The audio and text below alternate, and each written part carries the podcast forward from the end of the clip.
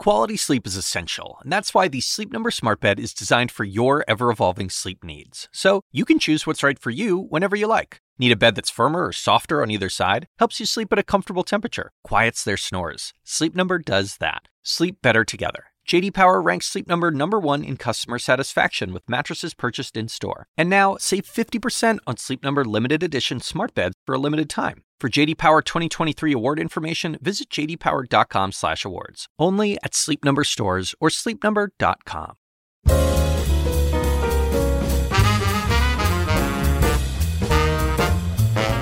And now, from the University of Chicago Institute of Politics and CNN, The Axe Files, with your host, David Axelrod. Steve Brill has been a disruptor all his life. As a young journalist in the 1970s, he took politicians to task and wrote a searing expose of the Teamsters Union. He founded the American Lawyer, which later gave rise to Court TV. He's written incisive critiques of the American healthcare and public education systems. His new project is NewsGuard. He's assembled a team of top journalists to evaluate news sites to give people a sense of the value of what they're getting. We talked about all that and more when he passed through Chicago the other day.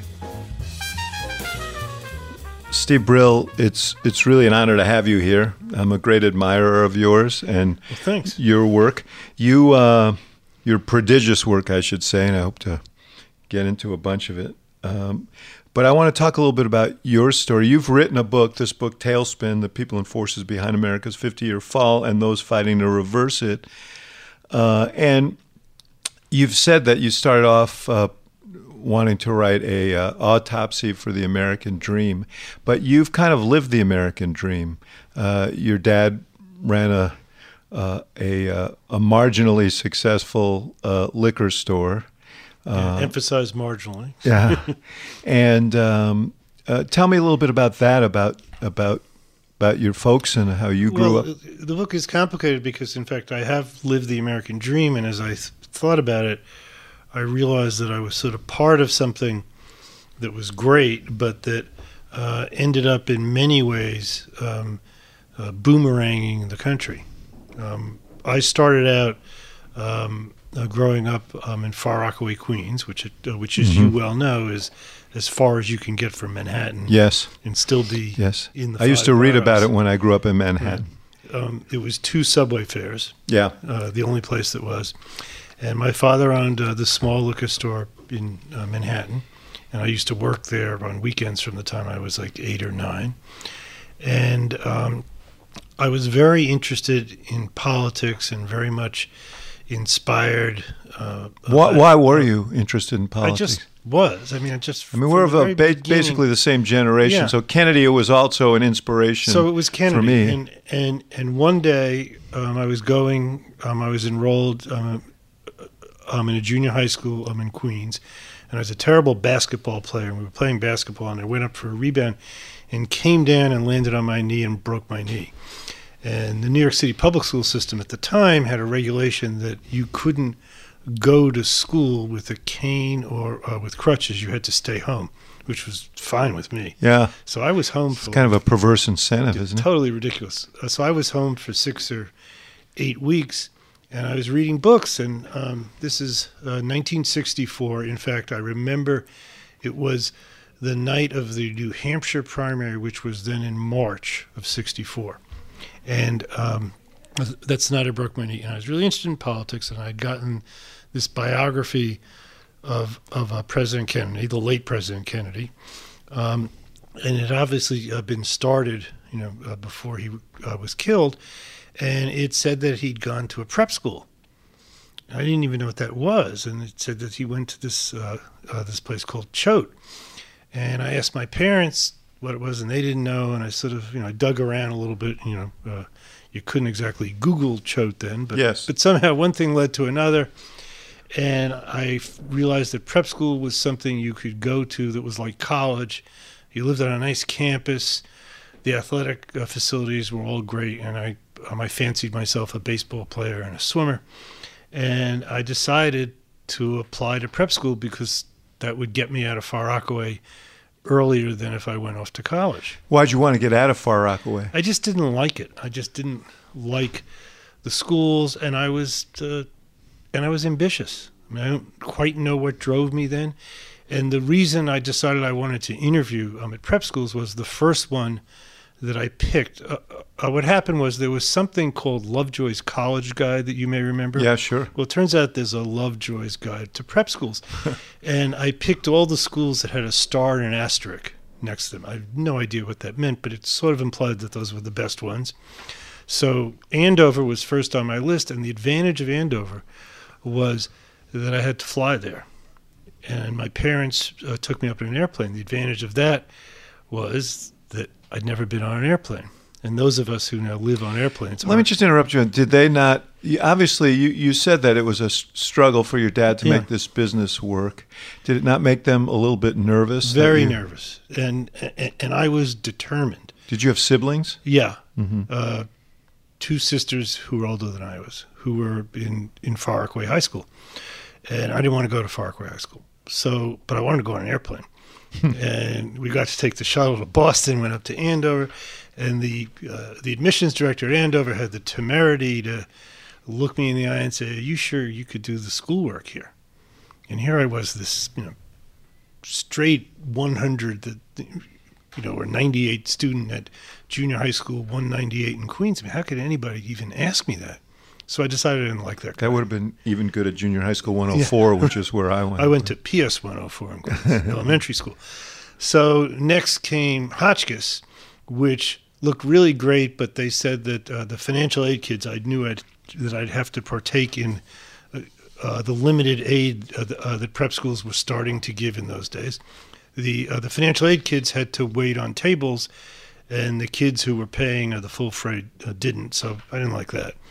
Then I got to this place called Deerfield, where the, this veteran, legendary, old headmaster who'd been headmaster since, if you can believe it, I think 1901. This is 1964 when I'm applying. Um, said that their financial aid policy, which they had just evolved, they had just decided they wanted to to take, uh, you know, people who weren't rich in, was that uh, my parents who, who were with me, they should just write him a check at the end of the year for whatever they felt that they could afford. yeah, that's That seemed like a good financial Frank Boyden, right? Yeah, that's right. the guy's name. Right. Yeah, that's a progressive Yeah, vision. now they've gotten that money many times back from me, but um, so I decided, well, that's that sounds like the place for me. And the first year, I absolutely hated it, but I could never tell my parents that I hated it because I had insisted on going. And one thing led to another, and I ended up at at Yale, also on financial aid, and and then Yale Law School, which I went to uh, really because my stuff was in New Haven and uh, and my parents thought I should have more than a BA. I was uh, working uh, for John Lindsay at the time. Yeah. uh, when he was mayor. you, you you started working for him when you were a freshman in, in college. right? Actually, a senior in high school. Ah, Uh, uh, no, I'm a senior in college. I'm sorry. I see. Uh, when I was a senior in college, I started uh, working on his campaign. When I was a sophomore in college, I worked on his mayoral campaign. And then they kind of liked me, so they made me an assistant to the mayor, and I commuted uh, between New Haven and uh, New York. And there were two kids who were literally kids who were working for Lindsay at the time, uh, Jeff Katzenberg and me. Yeah. and he Both did- done pretty well. yeah, well, he's he's done quite well. So, um, uh, uh, by the time we got to 1972, Lindsay was running uh, for I president. remember. I want to interrupt you for a second because I was a kid in New York at the time, and I, the fir- one of the first candidates I ever worked for when I was ten years old was John Lindsay, and I was came from a Democratic family. I worked at the Liberal Party headquarters because you could. He Uh-huh. You was running that. on the Liberal Yeah. Party line, so I felt that was okay. Yeah. Um, but he was an intriguing figure. I mean, he was a Kennedy-esque figure, but he was a Republican. When there was when there were liberal Republicans, right. He he earned the original moniker uh, uh, limousine liberal. yeah. But he, but he brought all of. I mean, the the, the roster of people who work for John Lindsay. Oh, well, let me you know, you- Ken Auletta and Jeff Greenfield and uh, Bob Shrum and When I was working for Lindsay in the Florida primary in 1972, which was I think the first uh, primary. Uh, uh, there was an Arizona caucus, then a Florida primary in '72, and Lindsay had switched parties. and he was running. He was running to the left of McGovern, and I was the junior speechwriter. I was a senior in college, and I had just abandoned New Haven, and I was basically a gopher and a research person for the other speechwriters, who were Jeff Greenfield, Bob Shrum, um, and Sandy Berger, Yeah. who uh, became you know absolutely one of you know the best friends I've ever had. He passed away Yes. uh, last year, I think, and that was quite a you know group of talented people to learn from.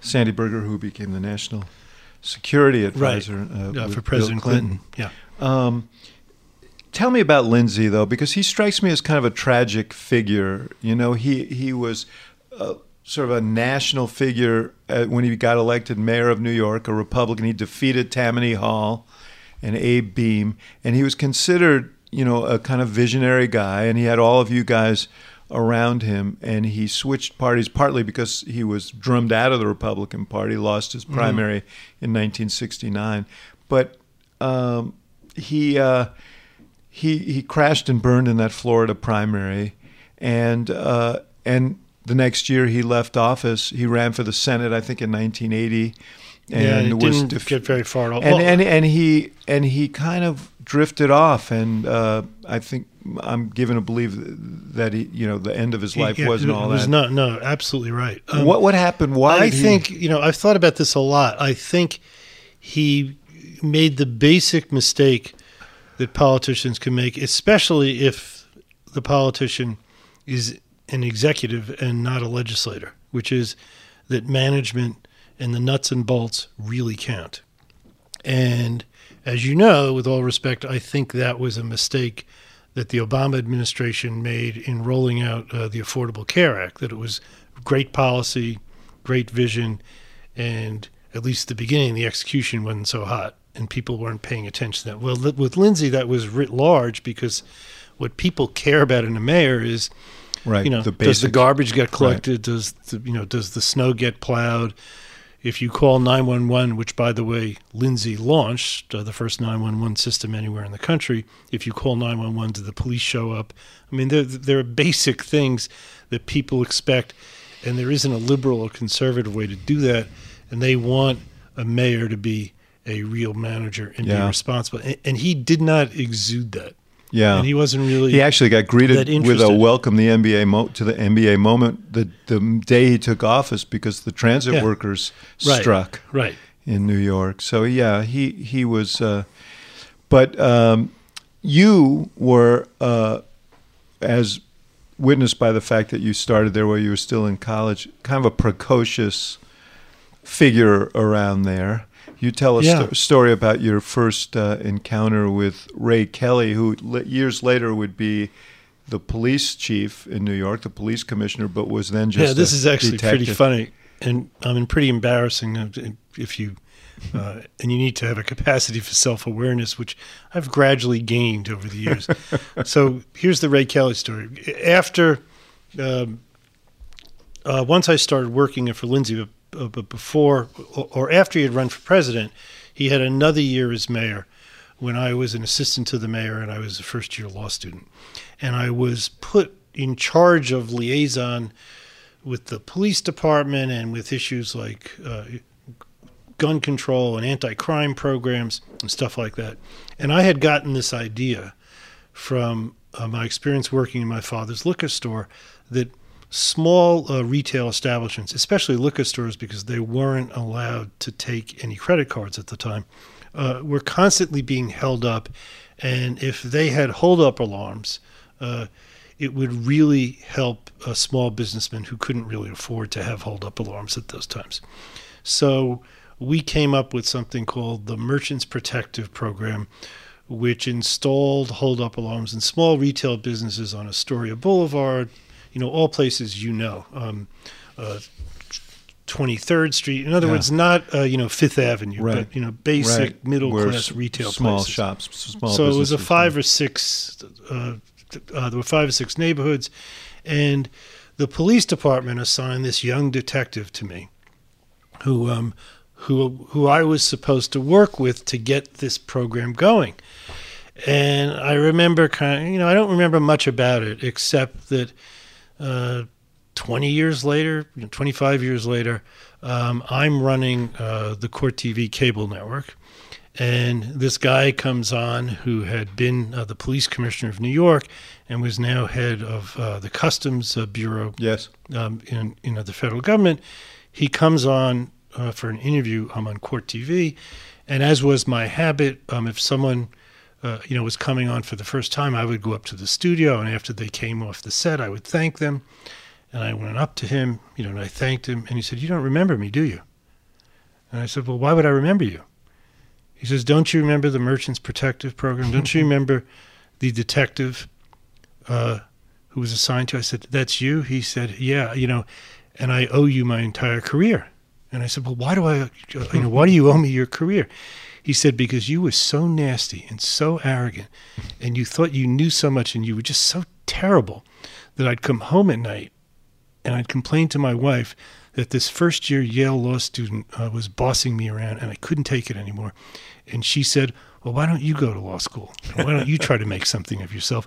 And I enrolled in law school because of you, and that's got me where I am today. So, So thank you were you. such a dick to the guy. yeah, I, I was just that terrible. he decided to make more of his life and go to and no, go to law and Ray school. will tell you that stuff. I mean, he he unabashedly. you were like still 22 at the time. I was exactly 22, 22 and a half. Yeah. and he was That a- must have stuck in his He was craw. a Vietnam veteran, Yeah. you know, a Marine, and a New York City he's police a detective. serious guy. And I'm telling him what to do vis-a-vis crime fighting. Just imagine This that. reputation of yours is uh, goes it, it extends forward. Well, let's You- not get carried it's, away. Uh, it's uh, I mean, uh, you.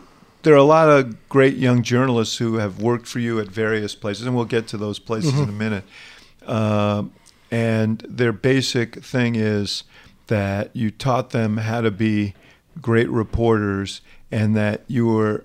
It was they have PTSD because you were tough, and you were you demanded a lot of them. Well, some had PTSD. I'm some- kind of making it up. So, yeah, I'm you're- cleaning you're it up a little for you. Well, no, no, you're actually in some cases you're overstating it. In some cases you're understating it. Um, it's hard to you know look at uh, you know Jim Cramer on television and not agree that maybe he still has some PTSD issues.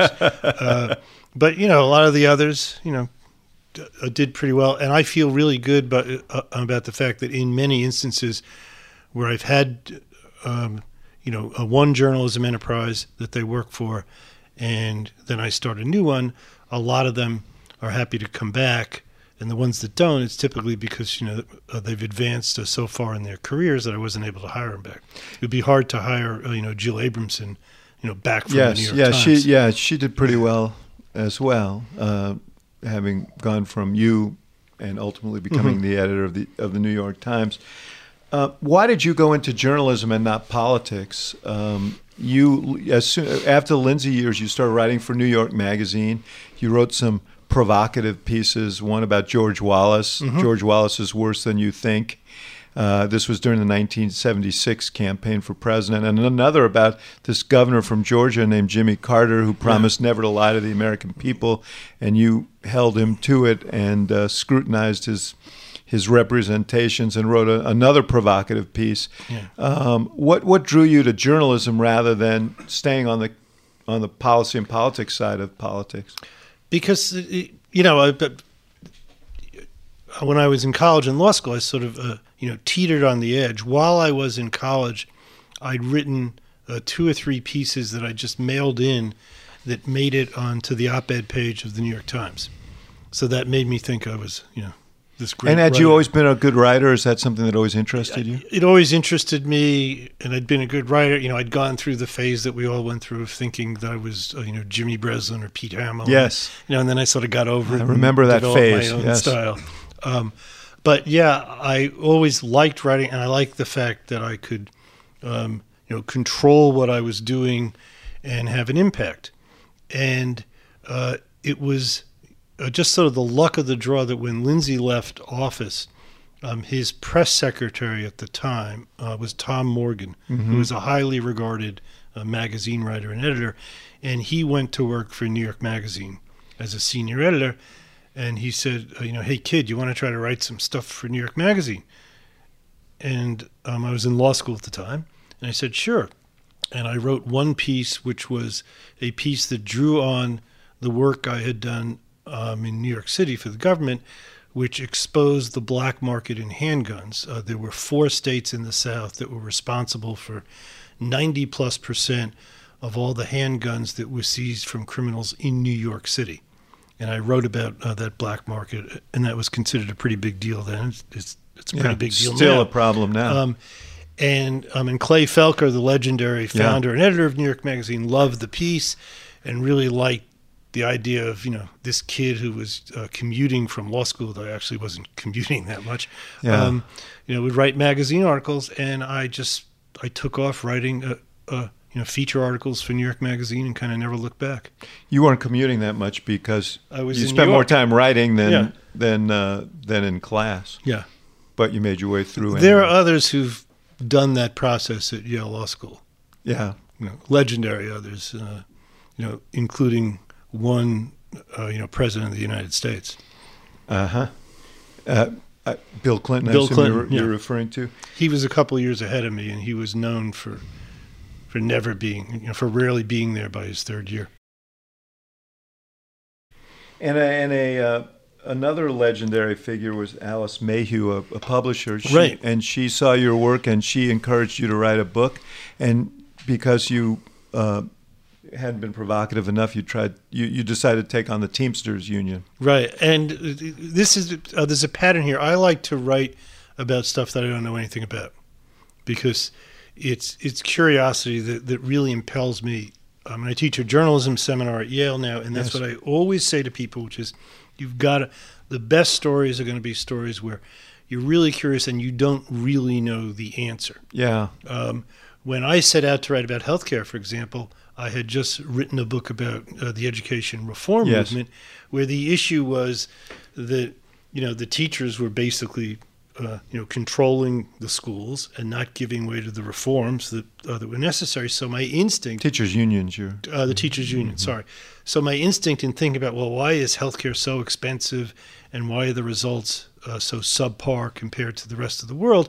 My instinct was, well, maybe it's the hospital workers union, or maybe it's the doctors who are making too much money, and it turns out it was exactly the opposite of that. And that was you know a thrill to learn that stuff, but I just parachuted in and didn't know anything. When you say exactly the opposite, why don't you explain that? Well, the the people who the, the only people who are not making out in the bonanza that is American healthcare, the unique bonanza that is American healthcare, are the doctors and the nurses, and uh, the orderlies are the people actually providing the healthcare. Yeah. The people, if you sell MRI equipment in New England, you make more money than the average doctor. And by the way, we don't need any MRI.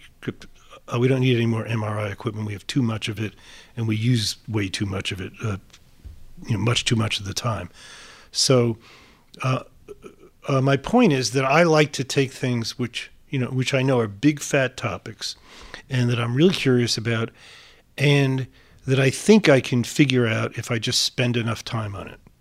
And you uh, and you write at length. I mean, you wrote y y the stuff was good enough that people were willing to run in full, uh, extraordinarily long and and and depthful uh, pieces. Some of which you turned into books. I mean, that piece you wrote, and we're now years later. Uh, we're lo- I'm losing my my uh, timeline here, but uh, on healthcare started as a the bitter pill. Right. Started as a piece in Time magazine that you It turned. was 26,000 words.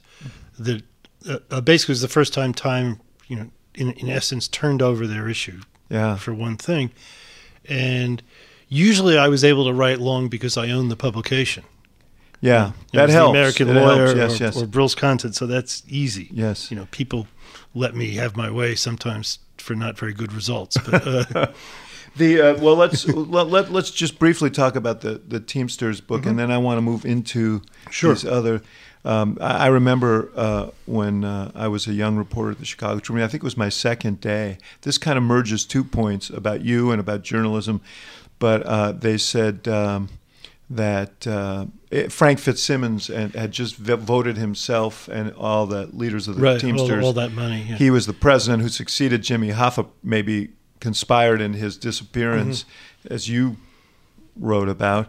But uh, the uh, my uh, the uh, guy on the desk that day, a guy named Don Agrella, old crusty guy, said, Hey, why, hey kid, uh, why don't you go out? This is my summer internship. Why don't you go out and find some Teamsters and ask them how they feel about this? So I was terrified to, you know, to go out to the loading dock and ask these guys how they felt about. It. But I was more scared of going back and telling him that, that I didn't get the story. And I must say, I, I, there were a bunch of them who looked at me like I was insane. Uh, thought I was trying to get them killed, but um, but you got to do that. I mean, you got to go. You know, one of the things I find um, that I actually have to tell these these students I have at Yale, who are all people who want to do journalism, they're like the editors of the Yale Daily News and all that stuff. Is you you got to get up and go to places, and you got to talk to people. I mean, the abiding memory I have when I wrote that book about the Teamsters was in the middle of August.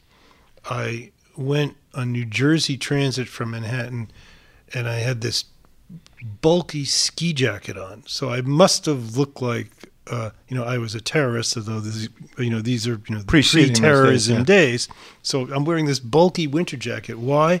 Because I'm spending the day in a frozen food warehouse. I'm in Jersey City, uh, talking to Teamsters. In this case, uh, Teamsters who'd been screwed out of their benefits and their pensions by their union, which was run uh, by Tony Provenzano, yeah. a uh, notorious Tony mobster. Pro, yes, yeah. who who figures in the whole Oh yeah, disappearance of Hoffa. So I knew nothing about the Teamsters when what Alice suggested was she said uh, pick a big institution that's really powerful and you know figure Did she out say how and try not to get killed in doing it? Did she mention yeah. that? So she says and try you know try to figure out how to tell a story. And I remember she sent me what's the book a ship of fools where a ship goes down there are 12 people on the ship and it's a narrative yeah. she sent me that she says here use this as an example i said what are you talking about this is a novel about you know, shipwreck. She said, well, just think of it as an institution. So I'm talking to my friends, and one day I was on the phone uh, with Sandy Berger, whom I just mentioned. He was a young lawyer in Washington at the time. Um, and I said, What's an institution that everybody's interested in and nobody knows about? And it's really good stuff. He said, well, What about the Teamsters Union? And it was just after Hoffa had, had uh, been disappeared. Uh, he uh, was disappeared in 1975 and this was 1976. I said, "That's it. I'll do the Teamsters Union." And Alice Mayhew never batted an eyelash. She didn't say, "Well, what do you know about the Teamsters?" Turns out I'd taken some labor law at law school, although I should say that I doesn't had, prepare you for that. I did say I had enrolled in labor law classes at law school. yeah, that's the way to put it. But I just had a ball doing the book. Yeah, yeah. So the American lawyer, you mentioned that you you reached a point, and it was pretty quick. You were 29 years old when you started the American Lawyer. 28. All right. Well, there you go. uh, fact checking no, is uh, no. It's a, no. Your uh, your producers did not go wrong. The first issue was launched. All right. Good. 29. All right. Everybody's off the hook here. yeah. um, but um, the uh, the American Lawyer was uh, unusual uh, because you you you decided to look at the the law, the business of law, in many ways. Right. So here's again, here's a big, powerful institution that nobody knows about. In this case, the institution are law firms. So I here's how I got the idea. Um, I was going to law school, so I figured, you know, I got to think about something to write about lawyers and you know, make some use of this somehow.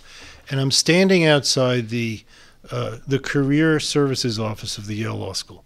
And I was standing outside there not because I wanted to partake of career services, but because that's where the soda machine was. And I put my money in, I get the soda machine, and I'm looking at the bulletin board. And the bulletin board has letters, you know, from 30 different law firms uh, trying to recruit Yale law students. And in each case, you know, whether it's from Sidley and Austin or Cravath or you name it, in each case the letter says, We seek unusually talented students with unusual standards of ethics uh, to represent an unusually diverse group of unusually important clients. And they had the, the, the, the same grade of stationery, it was like parchment, and they all said the same thing. And I'm thinking to myself, they got to be different. I mean, these are big businesses. There has to be a difference. Nobody knows about them. And I had written one article for New York Magazine about uh, these two law firms that I had predicted were going to be hugely successful, which it turns out they ended up they were. And I was sort of into the idea. And I said, well, what about a magazine that's about the business of law? Not about law, because I didn't know anything about law, um, yeah. but the business of law. And originally, everybody said that it was gossipy. If you wrote about, you know, how is it that Lloyd Cutler's law firm, you know, very prominent uh, lawyer in Washington, how is it that his law firm lost the Delta Airlines account to this other law firm? That was a gossip story. If you wrote about um, how they lost the banking business, that was a perfectly good story to be in the Wall Street Journal. Right. Um, so nobody was doing this, and I and I was really curious about it, and I was also curious about, you know, uh, some of them must offer better opportunities to to women, uh, to non-whites. Uh, some of them must have better litigation departments than others, and some of them, you know, Pro must have a lot of um, internal fighting. And the preview issue that we did, which was the one we did in 1978, where we handed it out to shocked people at an American Bar Association convention, uh, uh, was written uh, by Jim Warren, who was then at uh, the Sun Times. And in full disclosure, Jim Warren's sitting at the end of the table Right. here, one of the great Chicago journalists. Right. Um, um, and Brian Kelly, who was his partner in crime. Yeah. And it was about a fight at what is still uh, the Kirkland and Ellis law firm, uh, uh, where one of its uh, senior partners, Don Reuben, Yeah, had it was a decided to leave and they would fight. And that was the cover of the preview issue of the American Lawyer. And who wrote about that stuff? That stuff was never written about. You know, what's interesting is in your book, uh, Tailspin, your, your, your most uh, recent book, you, you talk about this uh, decline of the American dream. And uh, one of the premises of the book is that coterminous with that and part, partly responsible for it is the rise of super lawyers and these mega law firms uh, and financial engineers who have become incredibly successful in the modern uh, in the modern economy and modern business, but uh, have uh, made uh, success a more closely held asset, uh, unattainable for uh, large Right. numbers of people. How did that happen? Well, we all know what the problem. Uh, we all see the ramifications of the problem, which is, you know, galloping, uh, you know, inequality and inequality of opportunity still. And the way it happened with all these smart people like me is, let's take the pre-meritocracy days, okay, like the uh, the pre, uh, you know, the early '60s, um, when Yale wasn't, you know, looking to give scholarships to to people like me um, and others who who were really smart but didn't have the money. In those days, uh, if you were a partner at a Wall Street law firm, you were a partner at a Wall Street law firm probably because uh, your parents knew someone, or your or you were on uh, the uh, lacrosse team with someone who was at that firm, or you know you had a connection. Once law firms started, um, in law firms, and you can say this about investment banks and and uh, consultancies. Once law firms started to focus on merit, which is a good thing, right? Opportunity for everybody. That's obviously a good idea. Once they started to focus on merit, they realized that they had to get the most talented people and they had to incent the most talented people. So they dramatically raised the starting salaries, and people who had, you know, let's say gotten loans to go to these places We're highly tempted. And um, a long story short is that you know the white shoe law firms of the world were suddenly much smarter than they ever were because they were getting the smartest people, not the people who had who who had uh, the connections. If you suddenly decide, well, let's expand the talent pool by hundred percent by thinking about women instead of just men, you're going to get more talent. I mean, uh, you may be doing it uh, uh, because you're a nice person, but uh, the result of your doing it is you're going to have you know smarter, better lawyers. So when it comes to uh, defending um, a mining company against a um, a charge of black lung disease, or defending um, an antitrust case uh, that uh, the government brings, you're going to have smarter people who can do that. When it comes to uh, slowing down OSHA regulations or challenging them in court, you're going to have batteries of the best and brightest who are going to do that. And when it comes to thinking up ways to enhance uh, the value of stock, often at the expense of um, employees of companies, you're going to have bankers and lawyers who, uh, you know, who who invent things like like uh, you know stock buybacks and corporate takeovers, and uh, they're going to invent these things and they're going to build moats that protect them and their clients because they're just so damn smart. They also have, uh, you add to that the weaponization of money Right. in politics, and all of these interests know now how to deploy uh, their lobbyists, their campaign contributions to assist in these. Uh, Yeah, that's in- another important element of the book is that um, I trace the weaponization of, of uh, the First Amendment, um, which starts ironically with a lawsuit brought by uh, Ralph Nader's group um, in 1976 to um, allow uh, discount uh, drugstores um, uh, that wanted to advertise that they were offering discounts in um, in uh, the state of Virginia on expensive prescription drugs, and the incumbent drugstores had lobbied to get a law passed in Virginia that said you can't advertise the price of prescription drugs. So Nader's people said that's anti-competitive, uh, the, and they established the notion, the constitutional notion, that the rights of listeners are just as important to the First Amendment, if not more important, than the rights of speakers.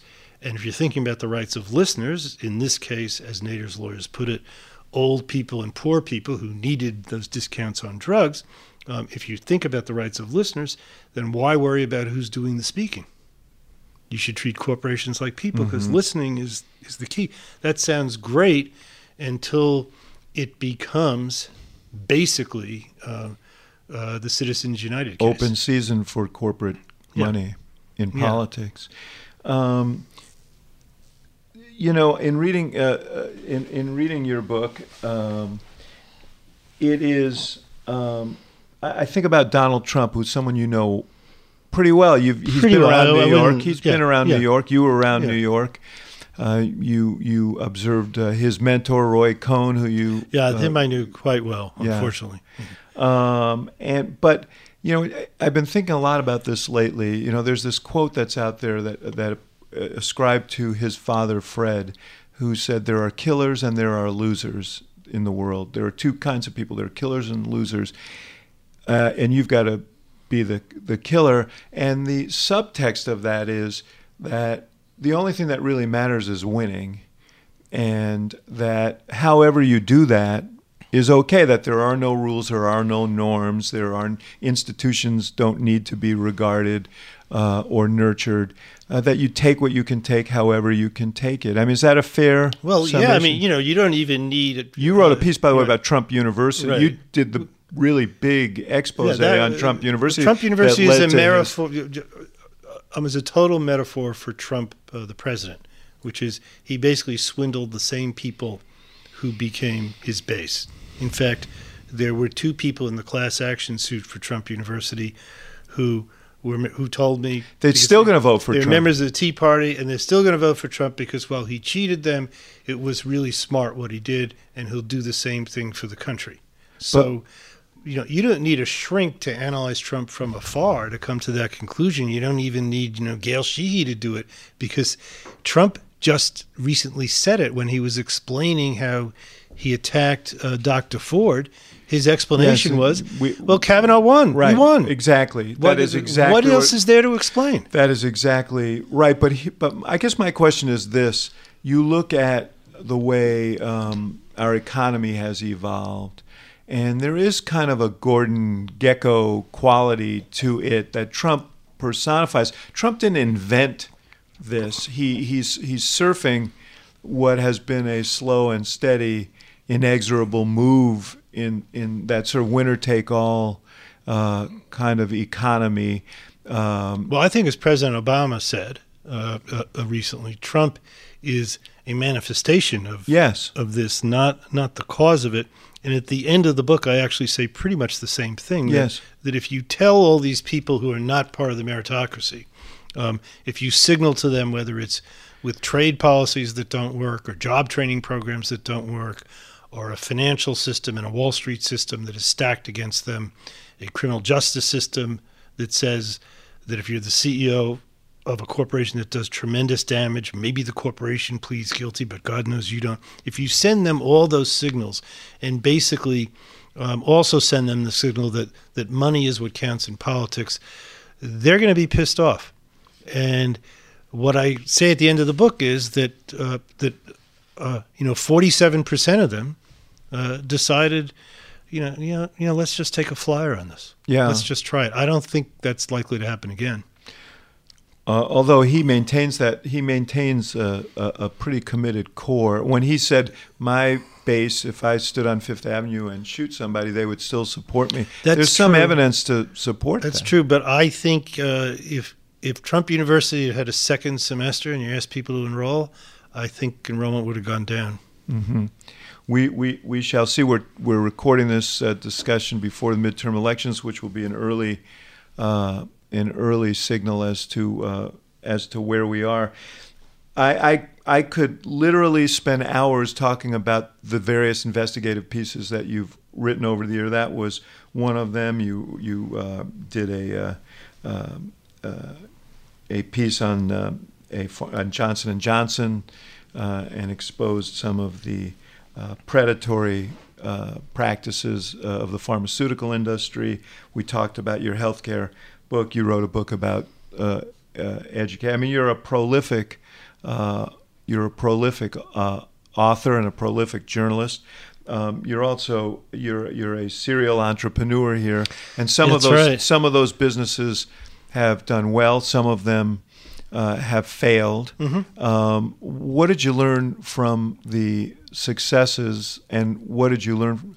I think maybe more importantly from the failures. Well, actually, you know, it, it it's a little bit of a cliche that you learn more from failure than success. Uh, uh, certainly, you would prefer the latter learning process, but um, you do learn from both. And I mean, I think back to you know the first thing you learn if you're if you're doing any kind of a business that is a journalism business, as I have a bit, you know, made a habit of, and it's a content business. What you the first thing you understand is um, you better keep getting better at it, and you can never be satisfied. I remember when we printed the first issue of the American Lawyer. I thought it was the best thing since the invention of the printing press. I, I, I- it, it was so great, so terrific. By the time we got to the second issue, I was going around the office hiding copies of the first issue because I thought it was so terrible. And that's a good thing. You just want to keep improving, and you need to. Get, Though it may be why these kids who work for you found it a little difficult from time to time. Well, yeah, but they they survive. Um, and the you know, the thing you have to keep reminding yourself of is you know if you don't get better, you know someone else is going to get better than you, and uh, that doesn't you know you just you just always have to you always have to think about that. Um, the business now that, uh, that I'm running today, the other lesson is you've got to get, especially when you're starting something new, you absolutely positively have to get everybody involved, uh, sitting around the table as much as every day, uh, contributing to the thing that you're creating because uh, you're making it up as you go along and you need everybody's input. You know what's interesting to me about you, uh, what, what you said earlier about you you uh, you took on things that you didn't know anything about, uh, and yet you you forged forward in. Uh, I mean, I had the sense that there was this self assuredness that you had in your relationships with people from the time you were 22 years old that suggested that you you knew a lot. Well, you know, the interesting thing about that, and it's odd that you say it that way, because the one thing I always think is, for all the all the things I've started, including uh, the NewsGuard business that I've Yes, we're going to talk about that in a um, second. Everything I've ever started, if I knew how hard it was going to be when I started it, and I arguably should have known, I would retroactively been terrified. Uh, when I started Court TV, there were like eight states that even allowed cameras in the courts, and I convinced uh, Steve Ross, who was running Warner Communications, you know, you know, don't worry, I'll convince a lot of the others. I mean, just think about how stupid that is. But we we ended up doing it. Um, Yeah. So uh, there's a kind of optimism that often you know is born out of ignorance of just how Well, and, and an audacity. Yeah. an audacity. Yeah. But that's true of uh, all the. Yeah, I mean, you've been involved in a lot of endeavors where if you if you look back at it logically, you say, well, you, you, Yeah. you had no business trying to do that. without question. My wife reminds me of that all the time. um, So I, uh, I, I want to put a pin in this, and I want to talk about NewsGuard. I want to talk about what you call the business of journalism. Mm-hmm. But uh, just to finish up the discussion Sure. on on Tailspin, you have some remedies that you think will. I mean, the book ends on an optimistic note. And uh, there are a lot of people who aren't feeling particularly optimistic now. But what you don't hear in conversations today are what are solutions that would help? You you have some solutions relative to uh, getting away from the short termism that uh, you know uh, quarterly reports, the tyranny of the quarterly report has has uh, enforced on business um, In politics too. and politics, yes, and politics. Uh, but tell just just very very briefly, what are the two or three things that you think are most important to get done? I know campaign finance. Well, the reform first is of money. Yeah. The first is money in politics, Yeah. and, and and there are people who make the argument convincingly uh, that if you don't, you know, if you don't do that, uh, that, that nothing else is going to happen because everything flows from that. Um, healthcare, real healthcare reform, flows from you know the and, dominance and what would of that money be? in politics. It, would it be a single payer Well, system? my notion of real healthcare reform is, you know, I think, you know, advocating a single payer system today is just it. It's either uh, you know demagoguery or it's just stupid because the healthcare not a system, very good choice. There. The healthcare system is responsible for twenty percent of the of uh, the economy. In countries that have good healthcare systems, it's responsible for anywhere from eight to twelve percent of the economy. So if you huffed and you puffed and you blew the house down and you reformed healthcare in the United States and let's say got it down to 13% of the economy, overnight you would be destroying 7% of the economy and 7% of the jobs. You would be destroying jobs at what is typically the largest single business and employer in every community in the country, the local hospital. Um, it is just, it is politically untenable and economically, it's just a really bad idea. My notion is you need to get there slowly. You sort of need to uh, reverse what happened to us beginning uh, with World War II uh, when employers Tying started healthcare to employment. what, what what what we need to do is every year um, lower the availability age of Medicare by two years, and people could buy into it. It would be means tested, um, and they'd pay more than uh, they're going to pay when they're 65, but they could buy into it. Um, the government and Medicare pay much lower prices across the board, but you can't just dictate that across 100% of the economy because, again, you sink Too the economy. So over 20 years, you'd go from age uh, 65 uh, to 25, and you would ease in a um, uh, the kind of single payer system that works. And by the way, Medicare is the is probably the most efficient uh, government program that there is. yeah. And you know, it brings up an irony that I always uh, you know talk to my kids in uh, the journalism class. Sometimes the hardest stories to get are the positive stories. When I was doing uh, uh, that healthcare piece for Time Magazine, there was um, a sidebar on how well Medicare is run. I had to kill to get that sidebar because a certain uh, uh, communications regime in a certain White House, this is 2013, would not I was allow gone by me, then, Uh, would not allow me to interview anybody, anybody at Medicare. They literally took the position, uh, Medicare officials do not give interviews. I said, you spend more money than any agency in the government. How, how have you been able to get away with that Fair for so long? question. Yeah, Um, fair question. So I finally busted the doors down and got in, and so this remarkably efficient place. So that's my solution is, but it's a 20 year solution, which brings us back to the beginning of the discussion, which is politicians. You know, what politician thinks long term? right. What politician is going to announce a 20 year program in you know his last year or his fifth to last year? Well, that's that was look that was the danger in taking on the Affordable Care Yeah, Act because exactly. it was a Yeah. long term problem, and and he knew it when he, he Yeah, did no, it. I, just, I have great admiration for uh, for him uh, for taking that on. but it was very hard to get uh, the, our political system to think in those terms because ultimately people are looking to the next election, not to the next generation, not to these long right. In fact, long le- term in fact, the next midterm solutions. I, I know that there are other uh, solutions that you uh, talk about, uh, and I'm I'm sorry to leave them on the table, but I there's another thing that you've tackled now that is so fundamental that uh, uh, that I think we we need to spend the remaining time on it, which is um, a what do we do about the business of journalism? You know, when I started at newspapers, it was at the end of the golden era in Chicago. There was a, a hard wall between the business side and the reporting side. Nobody, no business person ever set foot in the newsroom.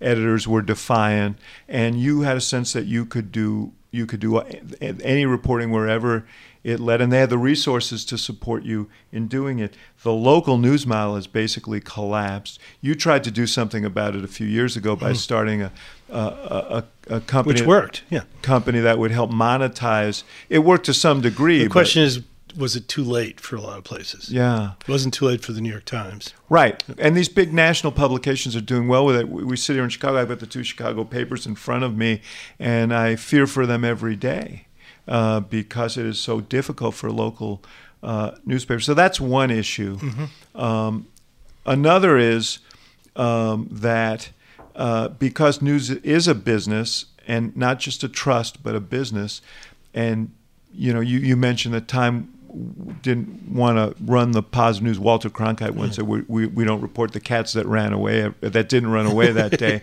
But, um, but they did that because they have those concerns. And now you have cable stations fighting each other, networks fighting each other for diminishing shares of the pie, social media carving in. Uh, and uh, so you see financial decisions really, really uh, gripping news decisions in many cases. Um, seems like an unhealthy.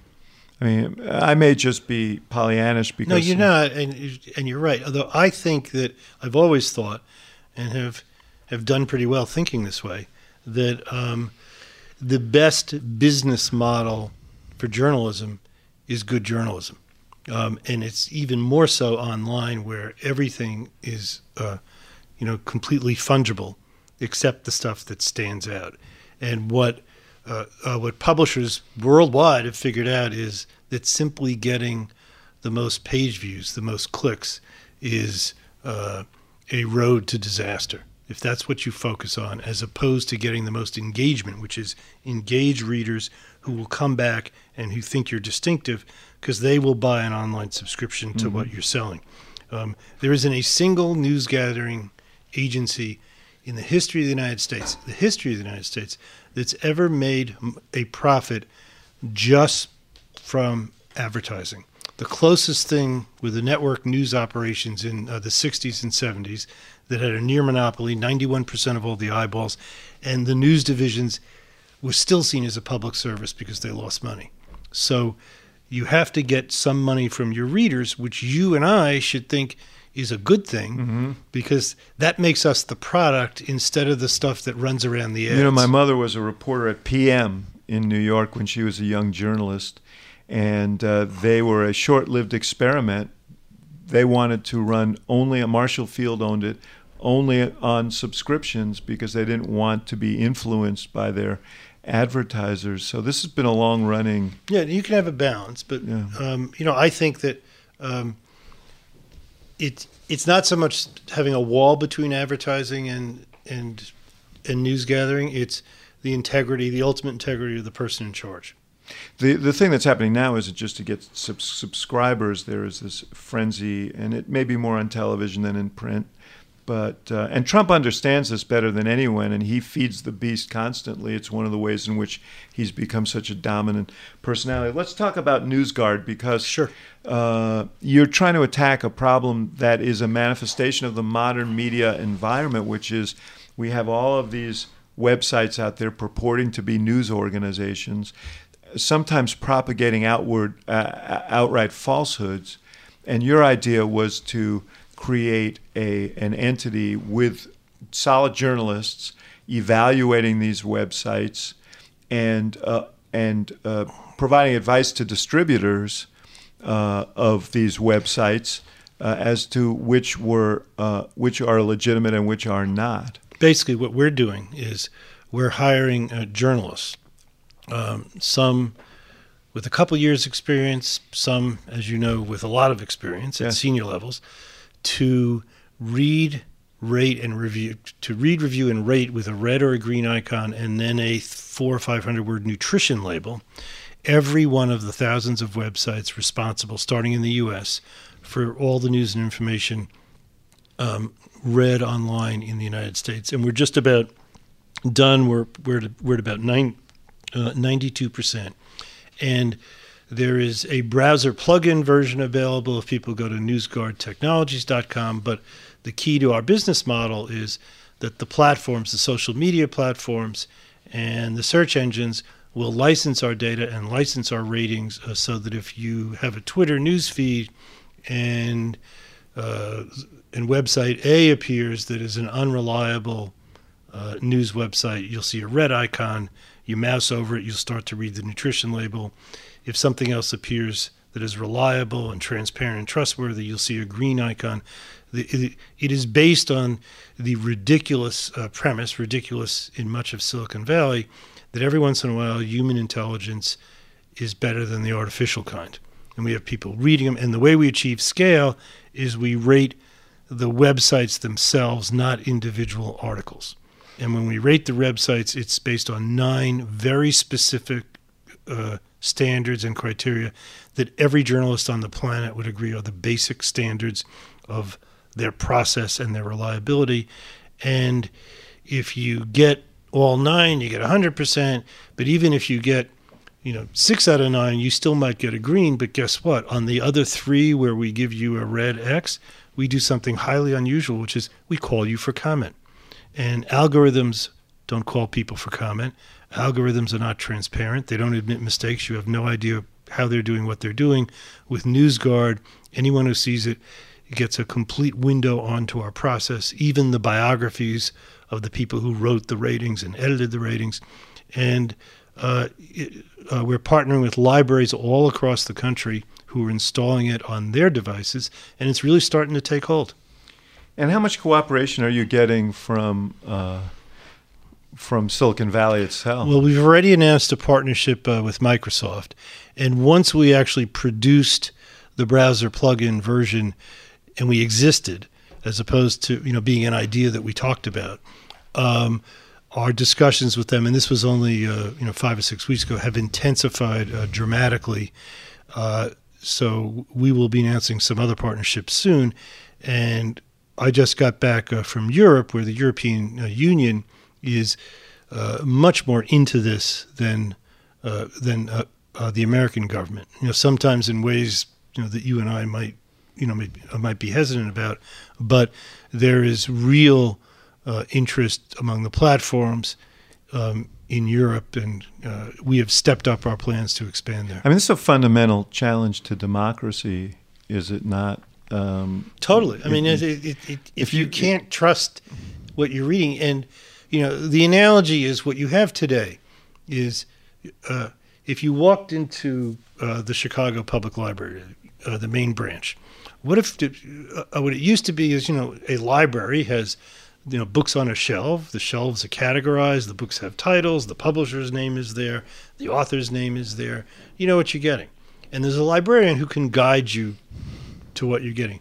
What if when you walked into uh, the chicago library there were two trillion pages just flying around the air and you grabbed one you looked at it said gee i wonder what this is about i wonder who wrote it i wonder how reliable it is what's this supposed to you know who is this um, that's what the internet is uh, you can't tell what you're getting, who is feeding it to you, and the average high school kid or college kid. Uh, uh, there was just a big article about this, I think, uh, yesterday.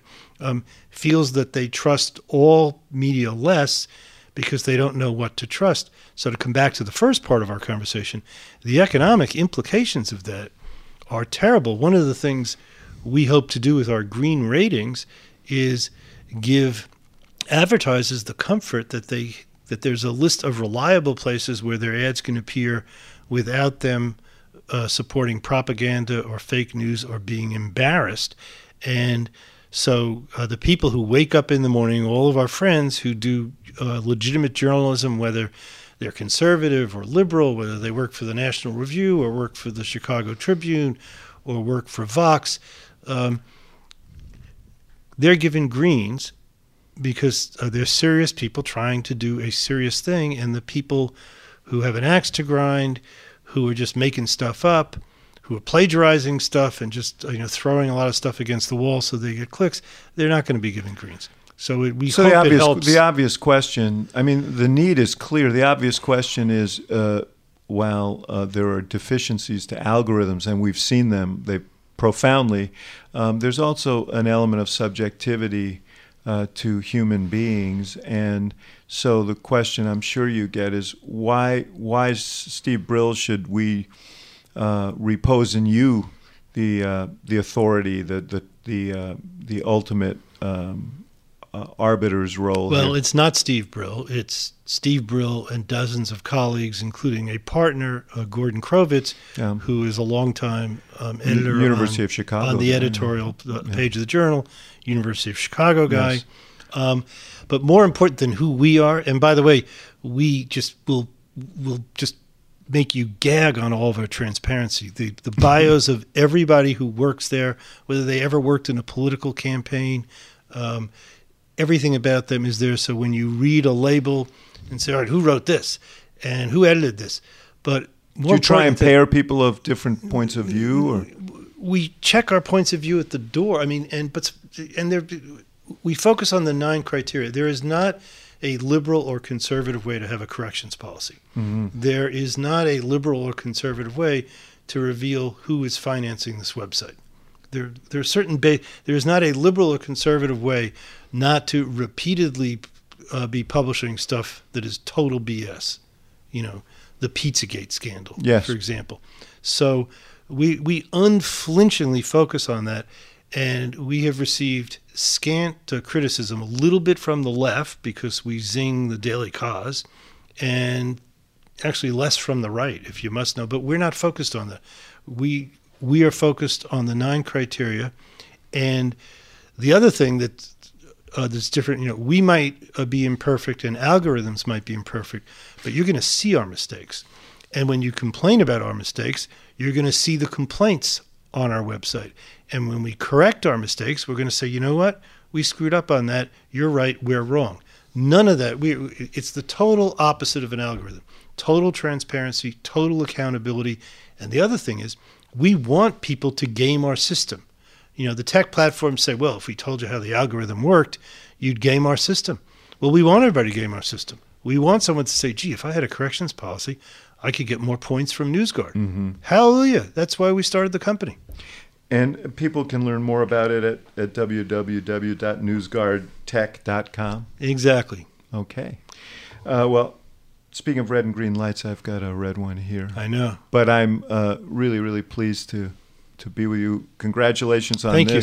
It's it's a worthy it's a worthy pursuit, and uh, congratulations on the em- enormous impact that you've made uh, o- over a long period of time in uh, journalism and in public Let's policy. not emphasize too long, but yeah. Very long. Well, I, only I can do that because we're peers. But That's exactly right. But yeah, thank you for good having to be with you, Steve. This is a great Stephen discussion. Thank you. Thank you for listening to The Axe Files, part of the CNN Podcast Network. For more episodes of The Axe Files, visit axefilespodcast.com and subscribe on Apple Podcasts, Stitcher, or your favorite podcast app. For more programming from the University of Chicago Institute of Politics, visit politics.uchicago.edu.